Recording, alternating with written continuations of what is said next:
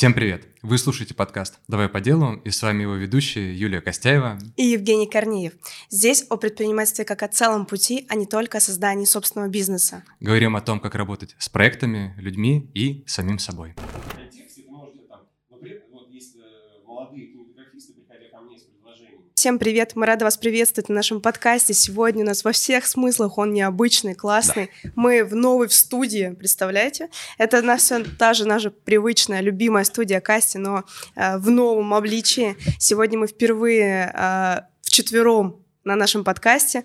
Поэтому привет, Варвара. Здравствуйте, Георгий. Здравствуйте. Очень мы рады вас видеть. Привет, Женя. Привет-привет. И сегодня о чем мы будем в целом говорить? Начну, наверное, с этого. Так или иначе, все мы смотрели когда-то фильмы, мультфильмы, сериалы. И когда начинаются титры, обычно вот эта надпись «режиссер» и «продюсер» такой-то, такой-то.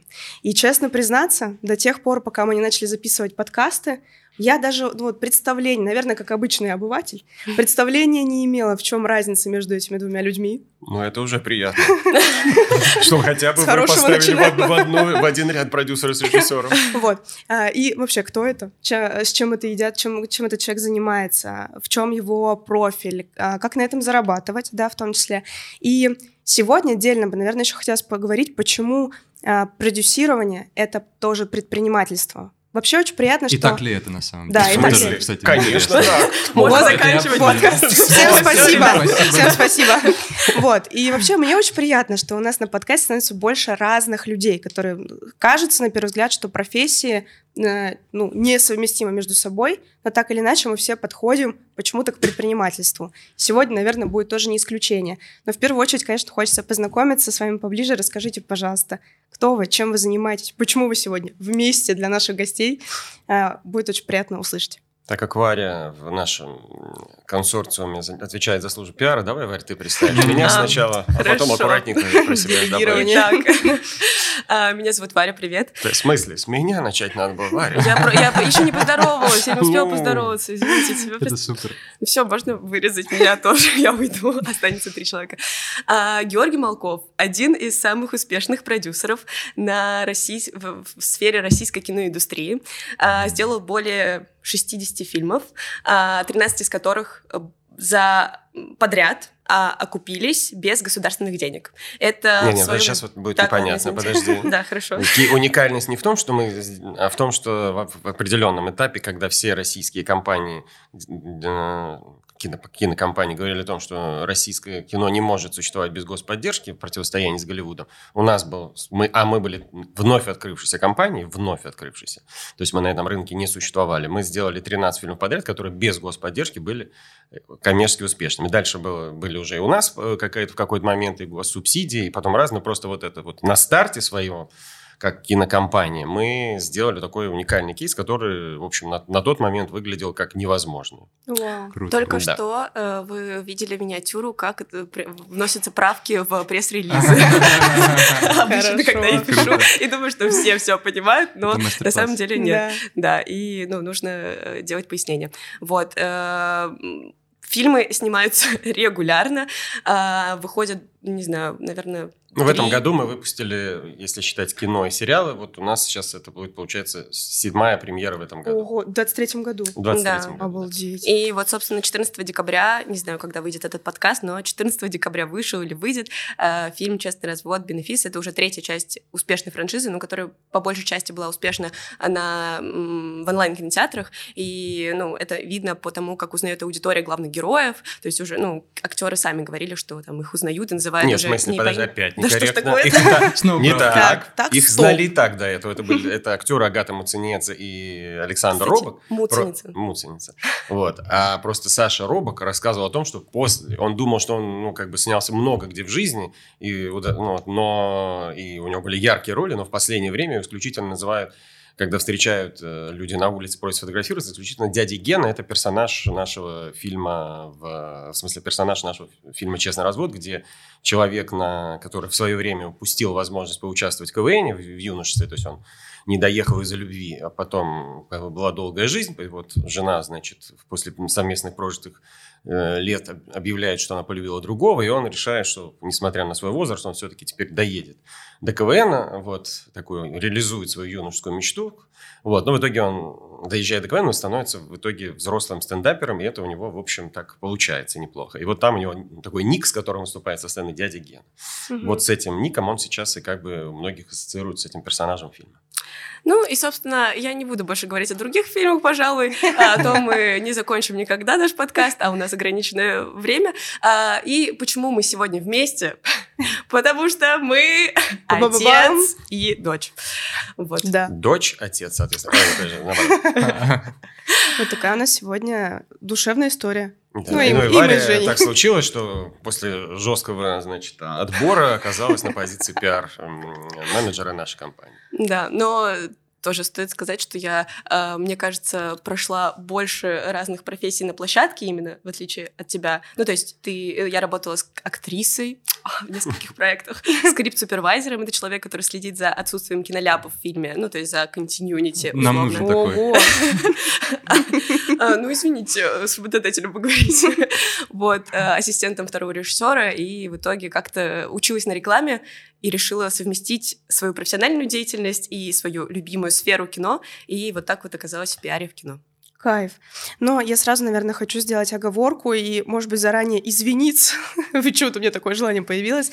Потому что мы люди такие... Вот я прям говорю обычно на подкасте голосом обывателя, который много, много чего не понимает в тонкостях, да, в каких-то нюансах. Но именно поэтому мы в целом здесь хотим разбираться, хотим рассказать нашим массам, нашим слушателям про эту сферу тоже, потому что креативных людей, мне кажется, что эта сфера так или иначе связана с креативом. Безусловно. А, да, что у нас много в целом и в программе «Я в деле», и в целом среди слушателей креативных ребят, которые говорят, ну, слушайте, бизнес-предпринимательство не мое, я креативный, я творческий, мы хотим показать, что это в том числе... А, совместимые вещи. Вот эта ошибка даже... почему-то, особенно вот у на, в нашей стране, что почему-то противопоставляется креатив и бизнес. Это, ну, самое большое заблуждение. Если посмотреть вообще весь мир, то самые большие деньги зарабатываются именно на креативе. Все бренды, которые... Э, ну, что такое, там, условно, назовем там какой-нибудь... уже известный, но ушедший из нашей там, как, стороны какой-нибудь бренд Louis Vuitton. Что это по сути? Кроме создания легенды, потому что как сам по себе продукт, это, ну, обычная вполне себе вещь, которая цена в разы меньше, а ее цена, которая есть на рынке, создана исключительно креативом. Ну, mm-hmm. если уж говорить абсолютно откровенно, это маркетинг, это вот эти вот атмосфера, создаваемая роликами, оформлением, значит, витрин, каких-то легенд в прессе и так далее. Это все и есть креатив. И это, то есть самое как раз маржинальное, слово маржинальное понятно, то есть высокодоходный, рентабельный продукт, это как раз тот, в котором есть составляющий креатив. То есть просто, ну сколько ты можешь там, условно говоря, заложить в простой как бы продукт типа там, не знаю, там, хлеб. Ну, опять же, если ты просто, просто хлеб, это просто хлеб, поэтому любой, э, любой какой-нибудь магазин, который берет у тебя хлеб на реализацию, будет говорить, а вот тут есть другие конкуренты, поэтому у тебя не может быть наценки выше, там, условно, тридцать-сорок процентов. Но когда ты к этому хлебу рассказываешь историю о том, как э, где-то в далеких э, лугах Поволжья кто-то вырастил это руками, ты это все красиво снял и подал, и вот уже твой хлеб стоит... в четыре-пять раз дороже, его ограниченное количество, и за ним очередь, и все такое. Вот как бы... Теперь нужен креатив... хлебушек.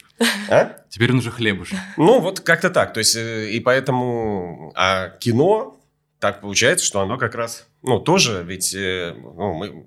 В кино тоже есть кино, которое, так называем, будем говорить, в общем, есть оно. Кто-то претендует сразу на лавры кинофестиваля, а кто-то понимает, что есть такое понятие, для кого-то оно звучит как обидно, но я считаю, что в этом нет ничего обидного, регулярное кино. То есть кино, которое там, мы понимаем, что мы бы хотели там увидеть, как бы, там, ромком в каком-то, под какое-то состояние. Вот хочется, чтобы эти ромкомы с какой-то частотой появлялись, mm-hmm. чтобы ты домой вечером пришел, знаешь, что вот где-то недавно выходил, или вот скоро выйдет какой-то ромком, который я посмотрю.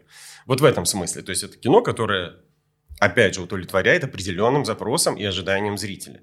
Под определенное настроение, под определенную компанию и так далее. В этом, еще раз говорю, нет ничего, ну, как бы, скажем так, Повторите. зазорного, вот, потому что это все равно сделать хорошо. Если ты сделаешь плохо, этого никто просто смотреть не будет. Если ты сделаешь хорошо, ты получишь и зрителя, и второе – благодарный зритель. А благодарный зритель – это что? Это сарафан. Это значит, он кому-то порекомендует, и у этого фильма будет долго жить. А, соответственно, у тебя, как у продюсера, как у создателя, будут как бы э, как это, конверсия в виде оплат либо там в онлайн-кинотеатрах, либо в продаже на телевидении и так далее. То есть, в общем, креатив в любом бизнесе – это не противопоставление. Вот к чему я вел все это. Здорово. Это первый инсайт, который у меня тут есть еще, что есть такая потребительская корзина в плане, получается, кинопродукта какого-то. сто процентов Что, да, вот мне нужно и такого, и такого, чтобы это было еще и качественно. В этом случае, получается, онлайн-кинотеатры – это тоже такой как бы… Конечно. Это а, витрина, мар... это, да, это, да, это, да, это да, маркетплейс да. или это да, супермаркет определенных продуктов. Там же так все и работает. И, в общем-то, есть платформы, которые строят свою… То есть, они, например, есть платформы, которые… Вы, вы, ну, как бы, значит, ну, декларируют обновления, новинки, тратят на это большие деньги, на то, чтобы э, ну, скупить актуальный продукт у продюсеров и предложить своим зрителям. А есть платформы, которые немножко по-другому действуют. И они начинают изучать твои запросы. И вот тебе понравилось только кино, они из своей библиотеки, может быть, даже фильмов двух-, трехлетней, пятилетней давности, вы понимаете, что продукт, который там сделан пять лет назад и сейчас, имеет разную цену. То есть старый продукт стоит явно дешевле. Но... Он, система выдачи рекомендует тебе этот старый фильм, если ты его не видел, для тебя, как для зрителя, который не погружен, который не знает, в отличие там, от меня, про все новинки. Для него это как новое кино. Не важно, что оно выходило пять лет назад. Если он не видел его, оно для него новинка. И поэтому эти платформы не заплатили каких-то бешеных денег за абсолютную новинку, которая там очень... А выдали человеку то, что ему интересно. Он остался не разочарован. Для него эта платформа дала ему тот контент, который ему нужен. Только платформе это обошлось сильно дешевле в части, ну, как бы покупки. Но, наверное, технологически это потребовало от них каких-то разработок. Но это все равно, мне кажется, и дешевле. И самое главное, что это работает надолго. В том плане, что продукты могут в какой-то момент... там, разочаровывать или радовать зрителя, но система выдачи, если она хорошо настроена, будет всегда немножко направлять в, в, в сторону конкретного потребителя то, что ему интересно, и он будет, в общем-то, считать, что платформа соответствует его ожиданиям. Мы просто пешки в большой игре. Безусловно. Это когда это должно было быть понятно, чуть вот как только начинаешь понимать вот мир. Мне кажется, в этот момент это становится понятно.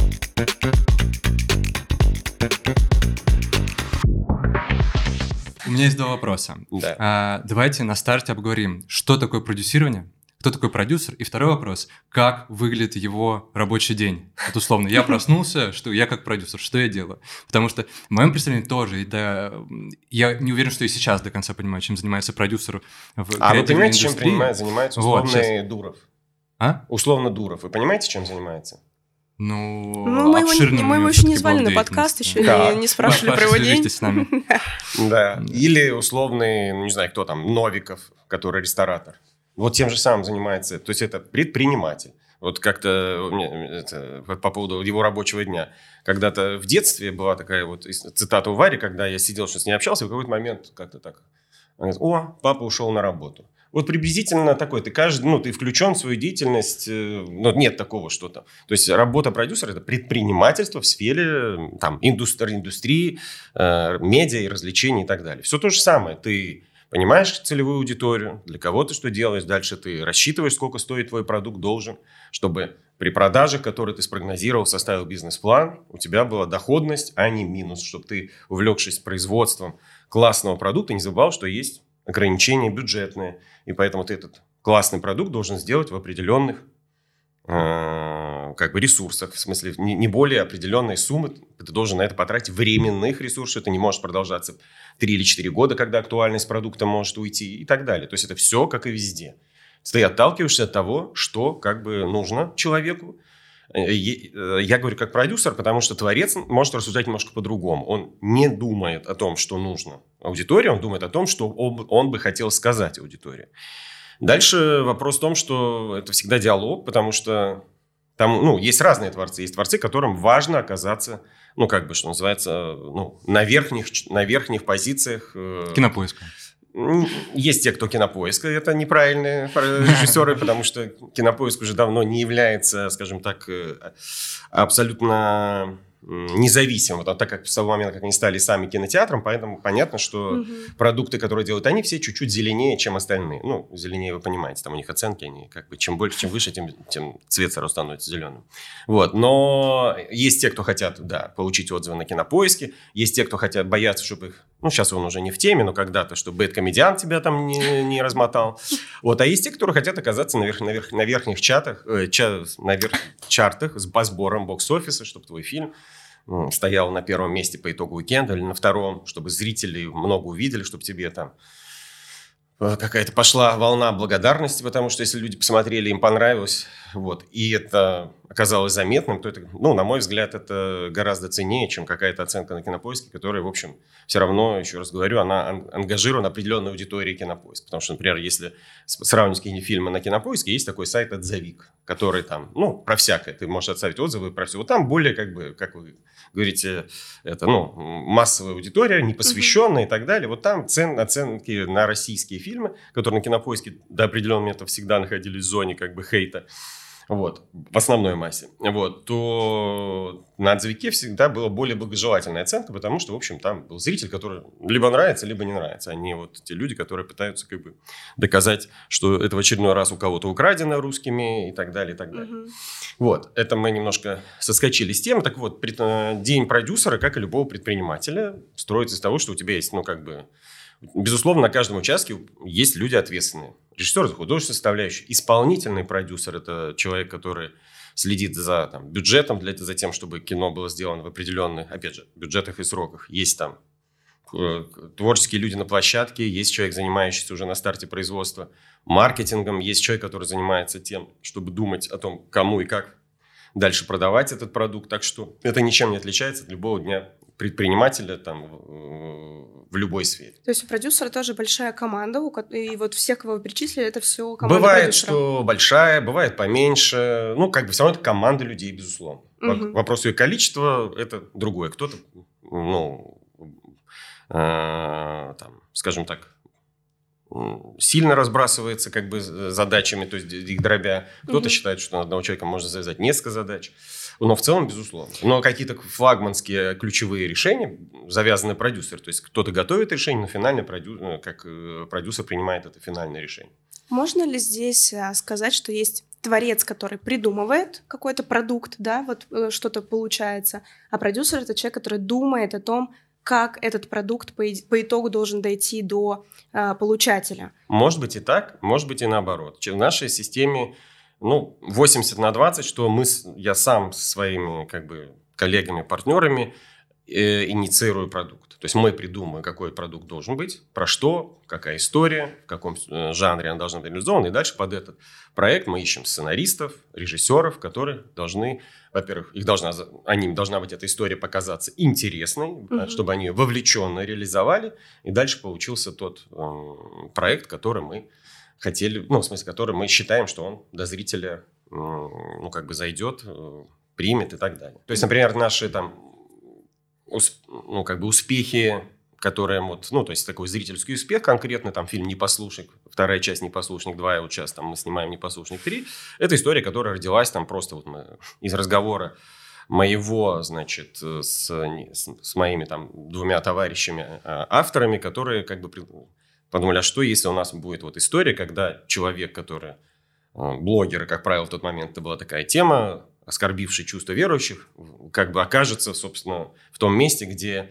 ну, как бы, вот те самые верующие, по-настоящему верующие, ну, как бы, существует монастырь, да, и можно ли их обидеть вообще, по-настоящему верующих людей, и можно ли поменять такого человека, и вот из этого родился... И понятно, что мы не хотели в этом видеть все какое-то морализаторство, это должна была быть какая-то история, которая, ну, в общем, через понятного персонажа, очень близкого любому человеку, который ничего особо... То есть он знает, что такое там церковь, он знает, что такое молитва, он, наверное, знает даже, может, какие-то одну или две наизусть, но это все-таки, ну, как бы обывательские. И вот такой человек оказывается в монастыре, и что может произойти? Вот из этого родился там сначала сценарий. Писал один автор, нам uh-huh. не показалось, что он немного, ну, как бы увел историю не туда, она была слишком такая перегруженная, так как человек с опытом телевизионных сериалов. Потом появился другой автор, потом появился... прекрасный режиссер Владимир Кот, и это все родилось в такую вот большую яркую историю, которая, в общем, стала и зрительским хитом, и у журналистов, у критиков вызвала такую позитивную реакцию. Угу. Вот. Ну, это очень все интересно. Поэтому и... смотрите обязательно этот фильм. Да. Ну, я думаю, что многие его точно видели. Вот. Мне нравится, сейчас можно я добавлю, да. что э, есть... Э, проект, предприниматель, продюсер и пиар, который все начинается с буквы пи ар. Просто, ну, когда-то я делала медиа про проекты, и вот как раз, ну, мы ко всему подходили с проектной точки зрения. И на самом деле вот, ну, сейчас Георгий, папа, говорит про то, что, ну, про проекты это всегда, ну, то есть каждый фильм это там проект, и предпринимательство, продюсирование. У меня как-то даже не было никогда противоречий. Ну, то есть я как-то даже свою жизнь всегда делила на проекты. Условно там нужно сделать обед, ну, не знаю, это тоже маленький проект, который нужно спродюсировать, купить продукт, у тебя есть ограниченное время, у тебя да. есть, типа, ну, не знаю... Ограниченный ресурс. Ограниченный ресурс, да. Так и есть. Именно, вот приблизительно так, как было в свое время была Московская школа кино, связана с учителем да. Московской школы кино. Я был, как только они создавались, я был куратором первый вот год или два, был куратором продюсерского факультета, который там был создан. И я там отбирал людей, как раз я не ставил задачу, чтобы они работали в индустрии. Я просто как раз говорю, покажите мне реализованный вами проект в любой сфере, где вот вы от начала до конца там придумали, организовали, реализовали, неважно в чем это. Это может быть даже очень локальная вещь. Даже не впрямую связанная там, с монетизацией в виде того, что... Вот приблизительно, как Варя говорит, про обед. Ну, не настолько мелкий, это уже ну, было бы совсем поддавки, а ну, что-то было значимое, где вот ничего не было и вдруг появилось. В этом же как бы кайф вот этой темы любой предпринимательства. То есть ничего нет, и вдруг вот у тебя что появился появилось? Фильм, сеть там кофеин, э, не знаю, самолет, машина, к- коллекция одежды. Вот же в чем, как бы, ты волшебник такой. То есть, mm-hmm. ну, как бы, хоп, и вот благодаря твоим крибли-крабли-крубли и что-то появилось. А самое главное, что это почему-то, значит, понравилось. Если не понравилось, хуже. На этом все заканчивается. Это называется, там, неуспешная, как бы, история. Неуспешный бизнес. А если все разрослось, это ж, ну, как бы, в этом и кайф. Ну, опять же. Кому-то это нравится. Но, опять же, мы все понимаем, что чудес просто так не бывает. Если кто-то когда-то выращивал что-нибудь простое на, условно, в огороде, понимает, что посадить семечко и забыть о нем ничего не случится. Надо вскапывать, поливать и так далее. То есть, любое вот это крибли-крабли, за ним, конечно, стоит много работы, ответственность и так далее. Кому-то это нравится, кто-то говорит, да нет, что это, ну, типа... Я вот свой, свою задачу, вы мне поставьте, я сделаю. Тоже есть такое. И хорошо, что есть и такие люди. Было бы хуже, если бы все были хотели быть предпринимателями. У нас была когда-то такая идея сделать такое кино, но как бы бывает, что хай-концепт, так называемый, ну, как бы идея, которая сразу цепляет, ее трудно потом реализовать в какой-то сюжет, потому что, ну... ну как бы сразу ты вводишь такие правила, на, на фоне которых любой сюжет уже как бы так... Ты все равно должен пере, переложить его в простые, понятные как бы, ну, как бы фабулу, а это сразу его немножко обесценивает. То есть, в основном был концепт, что вот есть мир, в котором у людей исполнились мечты о тем, кем они хотят быть. И поэтому в этом мире девяносто процентов звезд и всего лишь там три процента осенизаторов, которые, вот, значит, конечно, никто из нас не мечтает. Зато они звезды того мира, осенизаторы, потому что они всем нужны, потому что все звезды. И вот как бы, ну и дальше что с этим делать, непонятно. Но я вот к слову говорю, что, конечно, хорошо, что вот этот мир, он так устроен, что есть те, кто хочет, ну, создавать миры, кто... готов под, чьим, под чьим-то управлением эти миры создавать. Ну, и есть те, кто, кому ничего не надо. Ну, хорошо, мы будем пытаться, значит, развлечь их своими мирами. И в этом цель нашего подкаста – показывать предпринимательство разным. Потому что есть же несостыковка образов, и, как мне кажется, с ней нужно бороться. Например, в детстве я думал, что предприниматель – это тот, кто в пиджаке, с барсеткой, какие-то очень... стрессовые разговоры проводят, а, например, креативная индустрия, там Тарковский ходит, гладит деревья, и это вот как бы ну, вообще, как будто люди с разных планет. А на самом деле, что это тоже как бы концепции создания идей, и вот из ничего что-то, что они везде на самом деле общие. И поэтому э, вот это главное возражение, которое, как мне кажется, многим мешает задуматься о предпринимательстве, о том, что, наверное, это не мое, потому что я хочу гладить деревья, да, а не в костюме сидеть, э, что-то делать. А так или иначе, везде один алгоритм, где ты создаешь новое в любой абсолютно сфере, и мы об этом каждый раз так или иначе к этому приходим.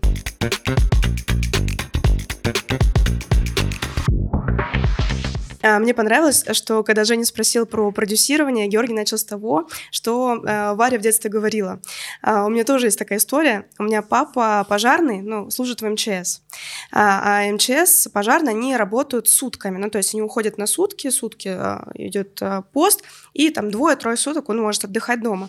И когда я была маленькая, меня спрашивали, ну, чем у тебя папа занимается на работе? Я говорю, ну, пожар, это уж ты спит.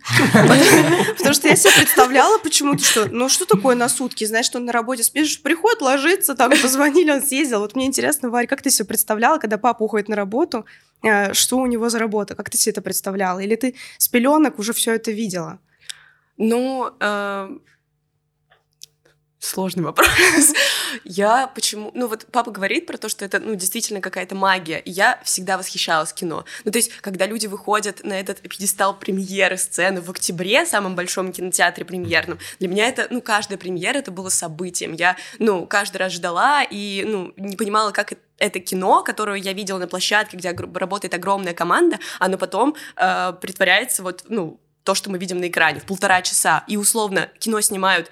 ну, снимаю только двадцать три дня, но за этим, за этим стоит огромная работа с предпродакшн, потом постпродакшн, с которым... Я такое сказал сейчас... опять, извините, точную цифру двадцать три дня бывает по-разному. Да, да, извините, извините. сорок и пятьдесят. Да, да, ну, как бы...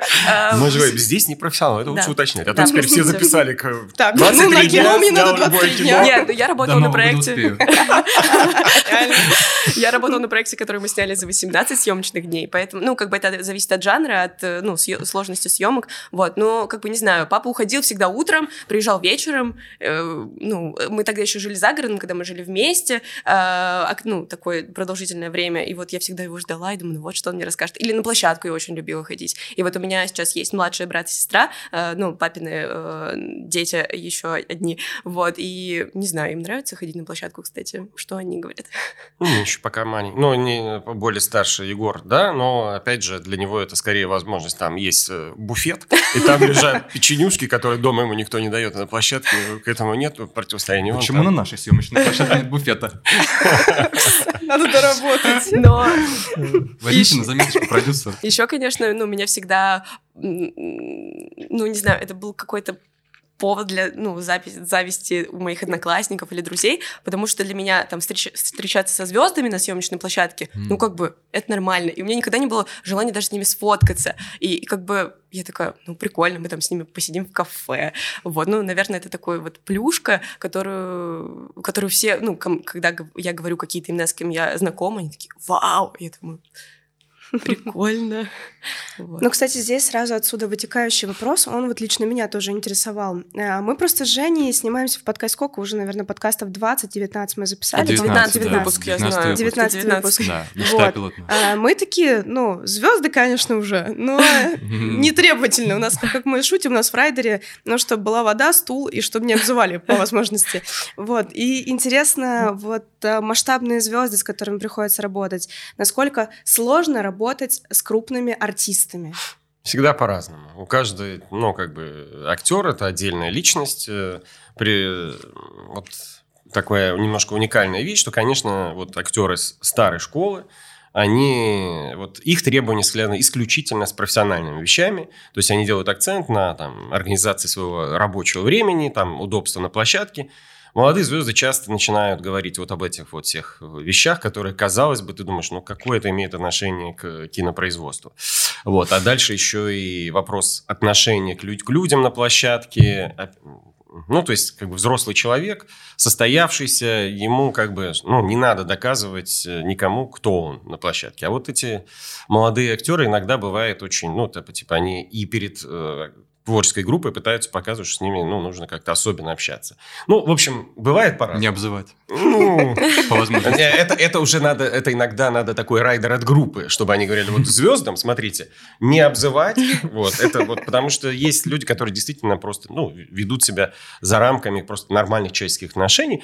Но еще раз, э, наверное, у них тоже есть свои какие-то оправдания до этого. Вот, что понятно, что любой съемочный процесс, даже здесь мы сегодня немножечко подзависли, числе, а когда это ну, сложная съемка, шестьдесят человек, понятно, что бывают какие-то э, зависы, какие-то, значит, нестыковки. И, конечно, ну, когда ты себя чисто считаешь, несмотря на то, что ты звезда или все, человеком команды, ты, конечно, можешь отнестись к этому снисходительно, ну, а можешь из этого сделать некий повод для того, чтобы развить какой-то скандал, там, замес и так далее. И вроде бы как есть основания, потому что, ну, действительно косякнули. Но когда-то ж ты начинал, и когда-то ж ты готов был сниматься... И, и бесплатно, и так далее, и готов был быть команда, а все так. Ну, студенчество, они, как бы, любой актер, любая их там первая постановка, это каждый актер и постановщик, и декоратор, и все, ну, по-другому не бывает. Вот, поэтому и вдруг все забыли о том, что бывает так, а что вот есть команда, и вдруг все стали, ну, меня не волнуют все ваши проблемы, вот у меня все, там, я через пять минут либо на площадку, либо уезжаю. Ну, такие тоже бывают. Хотя вроде бы тебе заплатили кучу денег, ты тебе, ну, как бы, вагончик у тебя есть, сиди, отдыхай, там, ну... Бывает по-разному. А есть какой-то странный райдер, который вам кто-то... Можно без имен, ну, какую-то странную историю какую-то есть? Так вот не вспомню уже. Ну, такого... Ну, нет, нет, оно, оно не то, что странно, еще раз. Все можно, как бы, посчитать, что это возможно. Но вот так, что там, ну, типа, не знаю, там, я только знаю... ягоды личи, там, еще что такого не помню. Да. Я знаю, что Рамштайн, когда приезжали в Россию когда-то очень давно, они выкатили райдер двадцать стиральных машин. Они везли из Германии, потому что ему очень нравились их стиральные машины и все съемочные группы, да. Не знаю, это был, может быть, инфоповод, на который все обсуждали в газетах. Да. Думаю, маленьких что, игрушечных двадцать. Да. Но везли, и фотки были, поэтому...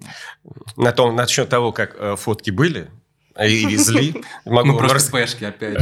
Нет, нет, нет, просто вот дома, значит, тогда уж немножко расскажу про тоже, про предпринимателей, вы говорите, про случаи. Вот. В свое время до кино я занимался бытовой техникой, электроникой, есть такая марка Bork. И мы поставляли эти стиральные машины. Нет, нет, там была другая история, и когда мы выходили на рынок, важно было очень, ну, как бы, марку еще никто не знал в стране, и очень хотелось нам, как бы, спозиционировать, как то, что это марка Герман... из Германии, потому что Германия ассоциировалась с качеством в тех... всегда в, те... в части техники, вот, и на канале ТНТ тогда готовилась к, ш... к запуску шоу «Голод». Это был первый выпуск, одно из первых реалити-шоу, и к нам пришли представители рекламного агентства, говорят, да, хотите быть спонсорами этого шоу? Там концепт был в том, что некоторые ну, наши, э, люди из нашей страны выезжают в какую-то страну, никто не говорил в какую, и там они будут без денег, как-то должны выживать. Там. Уличные танцы, не знаю, подработки, в общем, голод называется, что они вот как-то должны выжить. У них есть место, где они живут, и вот... Надо... Вот, и к нам приходили, рассказывали, мы говорим, да, вроде ничего, какая страна? И вот в какой-то момент говорят, ладно, мы вам говорим, это Германия. Мы говорим, хорошо, но если нам нужно, значит, мы готовы быть спонсором, но важно, чтобы любой зритель, в смысле, любой, как бы, участник программы, когда его там отселяют, в смысле, он уезжает, он должен уезжать, как бы, с техникой Bork из Германии, чтобы у всех не, не было вопросов, что и там, конечно же, все должно быть э, в технике Bork. Вот, собственно, и вот это такой простой шаг, мы, понятное дело, что снимали только в аэропорту. Это, к слову, где стиральные машины. В общем, погрузку сняли, здесь выгрузку ехала, не ехала.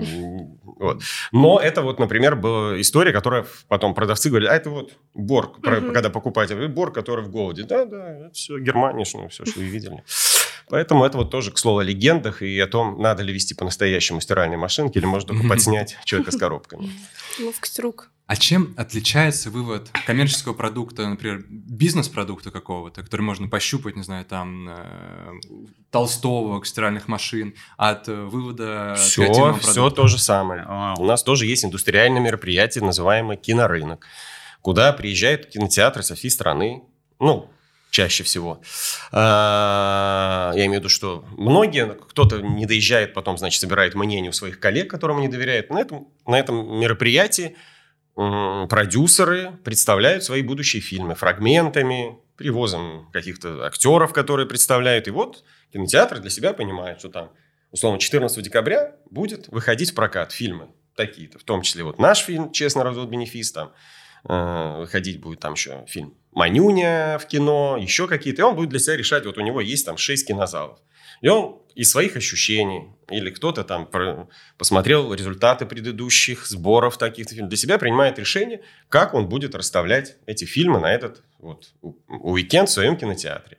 Вот для этого нужны вот эти презентации. То есть он может показаться ему, что этот фильм не рабочий, и он скажет, ребят, все классно, вы молодцы, но я не верю, что мой зритель, а у меня свой зритель, у нас немножко отличается, у меня ходят, например, в кинотеатры семьи. Другие говорят, да, у нас только молодняк тусуется, а кто-то говорит, а у нас только арт-аудитория. Вот. И вот они для себя понимают, берут или не берут твое кино. Например, в частности, это с кинотеатром. С платформой то же самое. Там есть какой-то контентный комитет, которому ты тоже делаешь презентацию. Они где-то там собираются. Никто, не, как на экзаменах, никто не говорит тебе потом обратную связь. Они просто тебе скажут, ладно, берем или не берем, или берем, но не за те деньги, как ты хотела, за меньше, или берем за твои деньги. То есть каждый раз это, безусловно, коммуникация. Ты все время должен показать товар лицом, как и с толстовкой, как и с бытовой техникой. То есть у всего есть потом, как то есть мы производители, а есть еще... ну, так называемые показчики в той или иной форме. Телевидение, онлайн-платформы, кинотеатры. Так же, как и у производителей толстовок. У них есть потом продавцы. Оффлайн-магазины, онлайн-магазины. Вот. Инстаграм-дилеры какие-нибудь, маркетплейсы. То есть, в общем, все то же самое. Это, на самом деле, поразительно, потому что, ну, кажется, что кино – это такой развлекательный, ну, продукт. А я его тут обесцениваю. Очень... тут, да? Это просто как, как толстовка. Но, ну, в общем, я просто бывала на кинорынке, и, ну, все, ну я как-то бывала, но когда была ребенком и смотрела только папины фильмы, а, а здесь я побывала на нескольких презентациях, и это, правда, ну, выглядит как... ну, продюсеры, которые, ну, важные такие люди, обычно я их вижу, в обы... ну, там, в их сфере, они такие все важные, а тут они выходят и прям продают, прям как на рынке. Питчинги, да? То есть? Ну, не питчинги, это, это, это уже... Именно, это уже сделано, правда. Да. Питчинг – это ты просишь деньги на что-то, а тут люди просят а... поставить его кино. Да, и то есть, ну, как там, некоторые изощряются, приглашают актеров, которые говорят, ой, это самый лучший проект, в котором я принимала участие, пожалуйста, там, возьмите на все показы. Ну, то есть, это, я смотрела вот именно, ну, как бы, не знаю, с маркетинговой точки зрения какой-то, и это прям поразительно.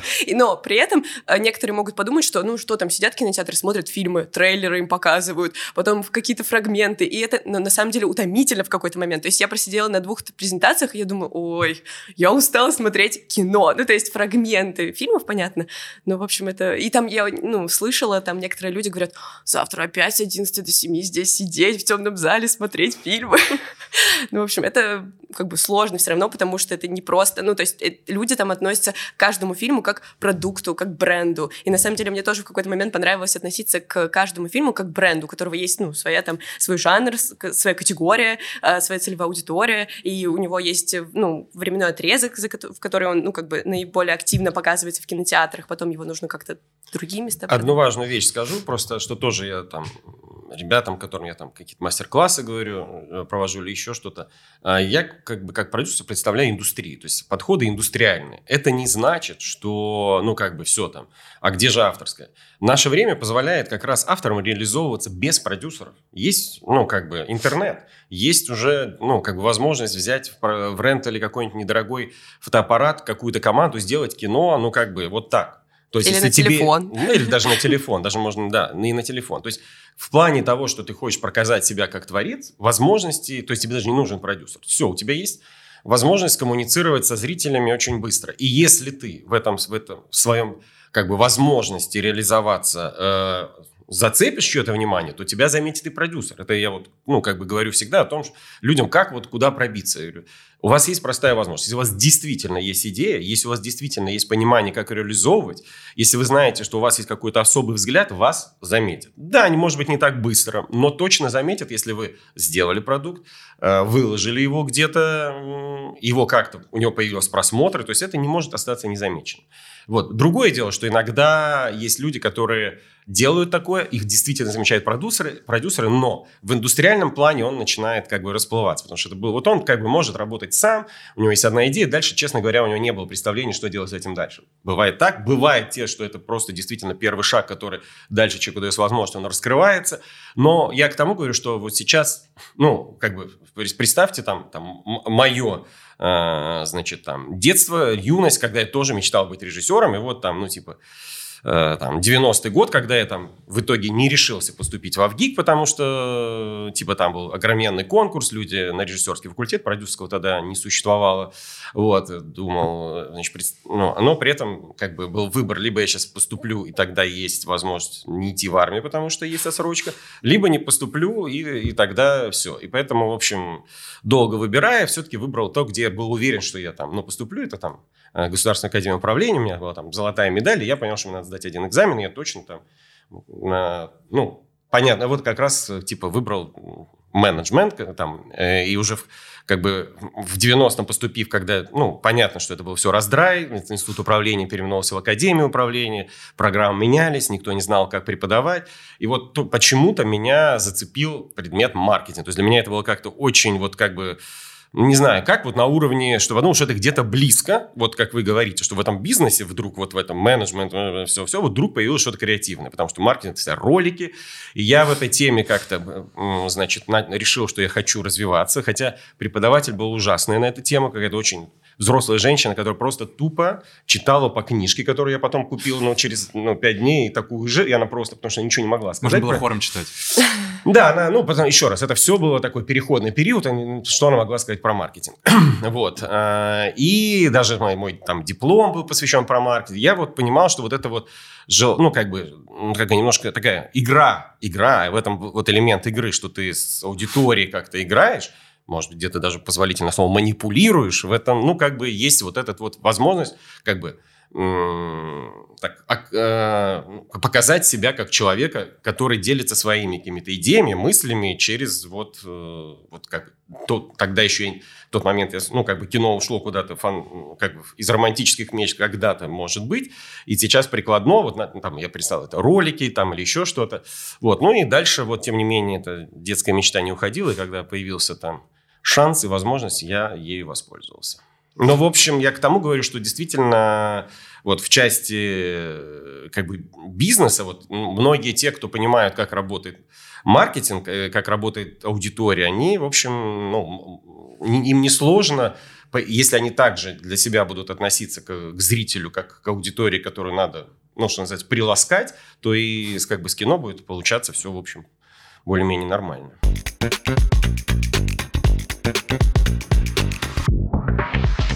Мне еще очень понравился тезис, который мы услышали в одном из ваших интервью, о том, что когда ты только начинаешь, не обязательно придумывать что-то вот это невероятно новое, то, чего не видано. Лучше взять что-то понятное и сделать это хорошо, и попытаться сделать это лучше других.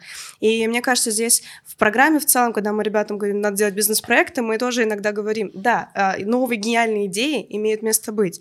Но когда у тебя нет базы, очень сложно даже придумать что-то гениальное. Должна быть основа, на которой можно начинать. И это, это начало может быть простым, может быть понятным, но надо попробовать это сделать хорошо.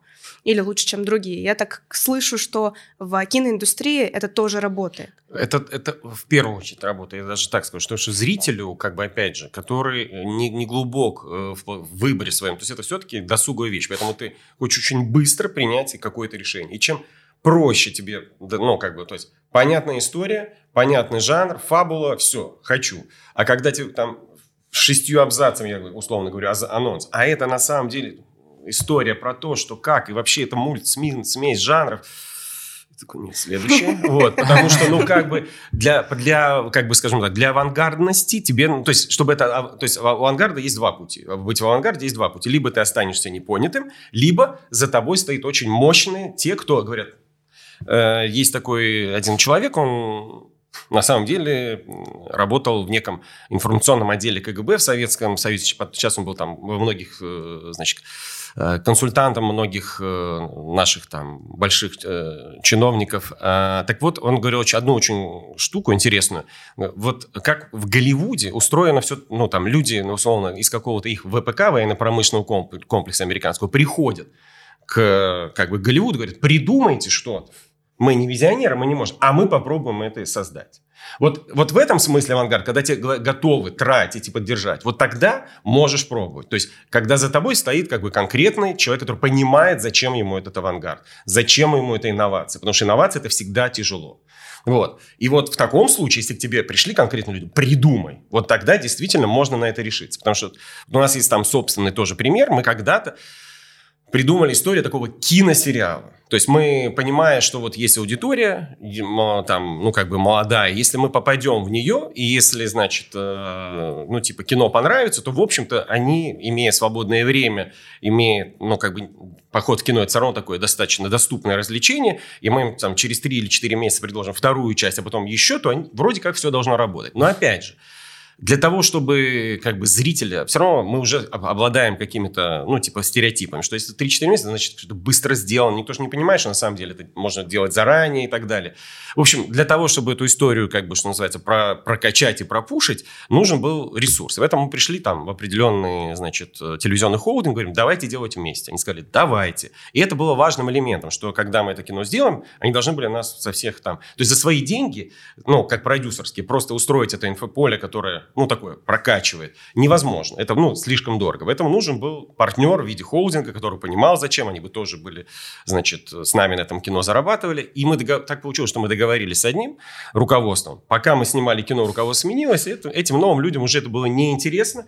И в итоге мы это выпускали самостоятельно, без того охвата и объема, вот что могли себе позволить в рекламе, то позволили. Это было недостаточно, чтобы создать ощущение большого-большого проекта. И как бы, несмотря на то, что у нас там снялись и сейчас большая звезда Саша Петров и Саша Бортич. И, в общем, это был такой проект неуловимый. Мы снимали там, одну часть снимали в Бангкоке. То есть это было так для своего времени достаточно яркая история. При этом там на Кинопоиске тоже нас там как бы немножко заканцелили именно из-за того, что, в общем, такое было слишком, ну, с претензией.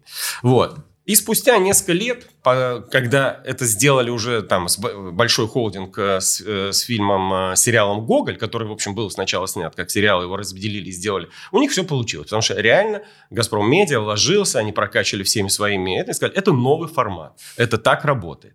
Вот, поэтому вот я говорю, что вот что-то такое экспериментальное за этим должна быть... Ну, там, инновацию продвигать тяжело. Поэтому я всегда говорю, что не надо изобретать то, что непонятно, потому что про то, что непонятно, надо сначала аудитории объяснить. Да, как и первый кейс с, с тем же телефоном, айфоном, который был, как это без кнопок, как, ну, это, без как, это, как это без стилуса, потом, да? Да, да. Вот, ну, вроде, вот это все про это, что для этого нужна либо... У тебя должно быть какое-то очень длинное финансовое плечо, либо какие-то очень мощные партнеры. Поэтому лучше то, что зритель понимает, сделать это действительно блестяще, ярко, и он тебе будет благодарен.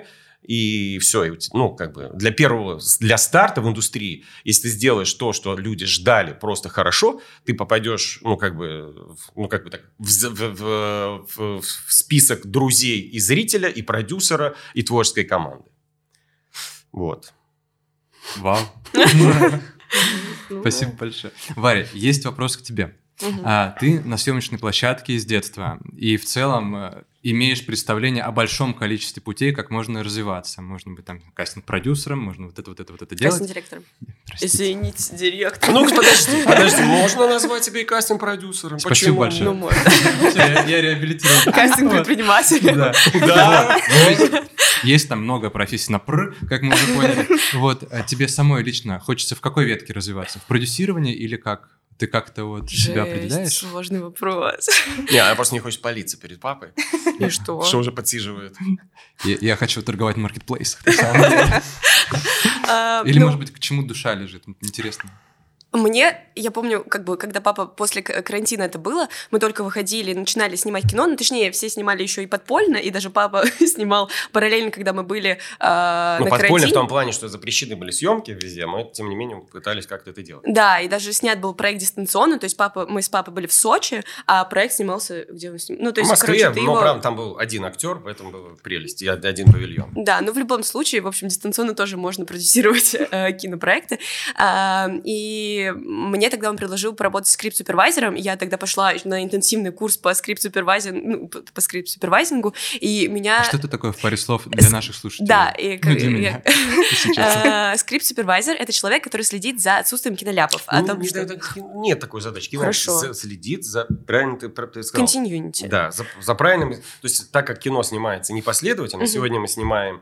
например, начало с какой-то сцены, а через пять дней финал. И вот чтобы Для все меня скли... это вообще когда-то было просто с разочарованием года, да, когда да. я поняла, и что помнил, конец Хогвартса при... снимали в начале. Да, какая-то прическа, как был растек, какое эмоциональное состояние да. было. Вот это все надо напомнить всем цехам, ну, художникам, актерам, режиссерам. Смотрите, было вот так, угу. давайте это воссоздадим. Вот.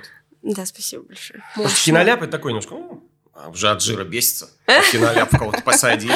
Ну, согласна, да. Но, в общем, все равно последнее слово за режиссером, и там, когда, например, есть какая-то несостыковка, ну, вот такого бытового характера, условно, актер сделал право-лево-право, а в другом дубле он сделал лево-право-лево, и я говорю, надо переснять. Он говорит, тут все было актерски хорошо, поэтому мы не будем переснимать. Ну, и, как бы, естественно, никто это не заметит. Важно следить больше, да, за тем, что он выходит из комнаты, например, вот сегодня, а мы снимаем через неделю, и он тут плакал, а там он выходит, ну, веселый, это, ну, понятно, в итоговом фильме уже будет критично.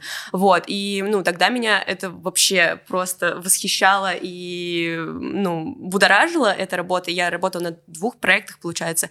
Потом просто я училась, я не могла работать на площадке, но мне, мне всегда нравилось работать на площадке э, с ребятами, то есть это каждый, каждый раз команда, новый проект, это, ну, всегда что-то новое, даже несмотря на то, что ты работаешь в одном, э, ну, как бы амплуа, ты все равно каждый раз сталкиваешься с какими-то новыми обстоятельствами, это поразительно, вот, э, конечно, я хотела бы, да, э, спродюсировать свой проект, но мечты все же у меня схожи с папой, это срежиссировать свой проект, ну, то есть mm-hmm. быть как режиссером, творцом, э, понятно, что, наверное, будучи продюсерским а, майндсетом, это, возможно, даже будет легче, ну, как бы сделать, потому что я буду понимать вот те, те поинты, на которые нужно опираться, и, ну, главное, не потерять в этом какую-то э, суть творческую, но мне как бы хотелось режиссировать свой проект. Вот, пока я работаю вот, ну, за кадром, э, продвигая фильмы, которые уже сняты, где, ну, ничего нельзя менять, ну, в общем, не знаю, мне нравится все, поэтому у меня нет какого-то единого ответа, но в мечтах снять свой проект как режиссер, наверное, так. Класс. Клево. Я, я представила, как ты уже поменяла много разных бейджек, а в конце режиссерский такой светящийся. Желаю тебе удачи в этом. Спасибо. Да, я тоже присоединяюсь. И подводя постепенный итог, хотелось бы, наверное, чтобы подрезюмировать, спросить короткий вопрос, и, может быть, мы сможем выделить там первое, второе, третье. Какие топ-навыки на сегодняшний день есть у продюсера? Вот смотрите, какие топ-навыки есть у предпринимателя. Разве можно ответить на этот на вопрос однозначно? У каждого свой путь. А какой-то предприниматель говорит, да смотрите, я в общем-то не особо там вот это по двенадцать часов в день какие-то... Это, я вот угу. медитировал, ко мне приходил, я потом просто реализовал. У него такой путь. И я думаю, что есть такие. Кто-то говорит наоборот. Это двадцать четыре на семь. Я ничего не спускаю из-под своего контроля. Все только это. Никому не делегирую, потому что это мой бизнес. Тоже будет свой кейс. Вот, поэтому это в этом-то и уникально, что я когда, ну, типа, продюсерский факультет, ну, возглавлял, я понял, что, ну, тру, вот, как бы, этому невозможно учить. Это вот как, ну, типа, оно у тебя есть, то есть ты можешь научить каким-то э, вещам чисто индустриального характера. Ты знаешь, то есть, и вот поэтому продюсирование вот такое, как я, э, о котором я говорю, это не ремесленная вещь. То есть ты ее, ну, ты не можешь... Э, взять, вот завтра вдруг у тебя ничего не придет, выйти куда-то на работу, потому что ты как бы вроде знаешь про все, но конкретно... Нет, ты можешь. Просто для тебя это будет такой даунгрейд. Ты готов, конечно, я как продюсер могу сесть и не хуже Вари справиться как скрипт-супервайзер. И, конечно, я смогу, как и второй режиссер, тоже там отфигачить, и как исполнительный продюсер. Но это уже, типа, не, не про это. Это уже не предприниматель, это уже, как бы, конкретная такая работа, которая... Вот. А если говорить про предприниматель, это, ну, ну, наверное, все равно важно для продюсера. Важно точно, независимо от того, куда ты, какими у тебя навыки и скиллы в части реализации, то есть точно надо понимать культурный контекст и медийный, информационный контекст, который сейчас в обществе. Нельзя, то типа, я, я когда-то десять лет назад хотел сделать кино про это, а все. А сейчас это кино бессмысленно делать, потому что поменялся. То есть, например, вот сейчас, то есть еще, еще реально два года назад российский фильм, детский, семейный детский фильм, не имел никаких шансов в кинотеатрах. Люди, которые делали это кино, вызывали насмешку. Ну, зачем это? это? Когда есть Marvel, когда есть вот это все, потому что это тоже, по сути, семейное детское кино. Только сделанное за триста миллионов долларов, а ты тут приходишь, где-то там что-то у тебя какие-то усы наклеены. А? За двадцать три дня. Да, да. Усы наклеены как-то неуклюже и так далее. И там нет звезд, особенно какие дети звезд. Вот. И вот так как бы. А сейчас наоборот. Единственный, по сути, как бы контент, который такой тебе...